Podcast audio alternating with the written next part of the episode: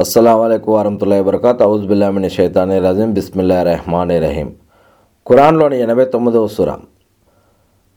అల్ ఫజర్ ముప్పై వాక్యాలు. ఉషోదయం సాక్షిగా. పది రాత్రుల సాక్షిగా. సరీ బేసి సంఖ్యల సాక్షిగా. గడిచిపోతున్నప్పటి రాత్రి సాక్షిగా. ఏమిటి? బుద్ధి జ్ఞానం కలవానికి ఇందులోని ప్రమాణాలు చాలవా? నీ ప్రభు ఆద్ జాతి వారి పట్ల వ్యవహరి ఎలా వ్యవహరించాడో నీవు చూడలేదా?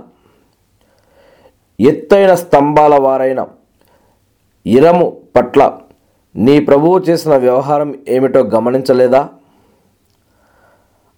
ఇలాంటి శక్తిగల వారు పట్టణాలలో అసలు సృష్టించబడలేదు. లోయలో పెద్ద పెద్ద కొండరాలను చెక్కిన సమూదు వారి పట్ల జరిగిందేంటో నీవు గమనించలేదా? మేకుల వాడైన ఫిరౌను పట్ల నీ ప్రభువు ఏ విధంగా వ్యవహరించాడో నీకు తెలియదా? వాళ్ళంతా పట్టణాలలో రాజ్యాలలో చెలరేగిపోయిన వాళ్ళే. మరి వారు వాటిలో ఎంతో అరాచకాన్ని సృష్టించారు.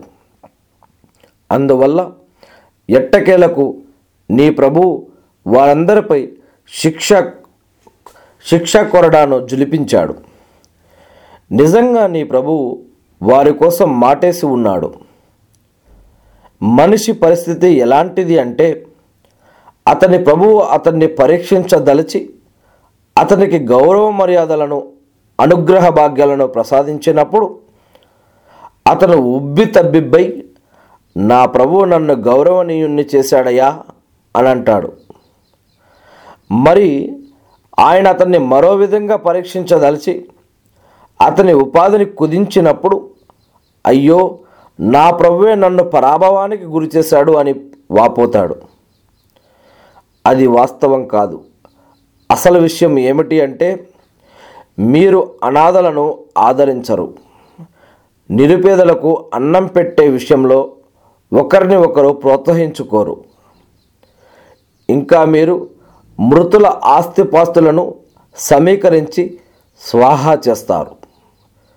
మీరు ధనాన్ని విపరీతంగా ప్రేమిస్తారు. మీరు ధనాన్ని విపరీతంగా ప్రేమిస్తారు. మీ ధోరణి సరైనది కాదు. భూమి దంచి దంచి చదునుగా చేయబడినప్పుడు నీ ప్రభు స్వయంగా వరసలు తీరిన దైవదూతల సమేతంగా ఏతించినప్పుడు నరకం సైతం తేబడిన వా తేబడిన నాడు ఆనాడు మనిషికి జ్ఞానోదయం అవుతుంది కానీ ఆ రోజు జ్ఞానం కలిగి ఏం లాభం? అయ్యో నేని నేనీ పరలోక జీవితం కోసం ముందుగానే జాగ్రత్త పడి ఏదైనా చేసుకొని ఉంటే ఎంత బాగుండేదే అని అతడు అంటాడు.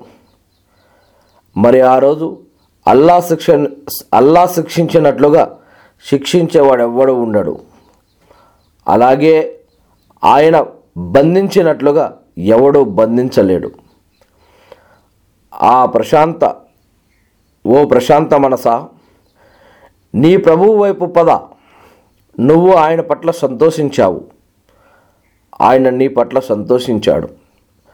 కాబట్టి సత్కరించబడిన నా దాసులలో చేరిపో.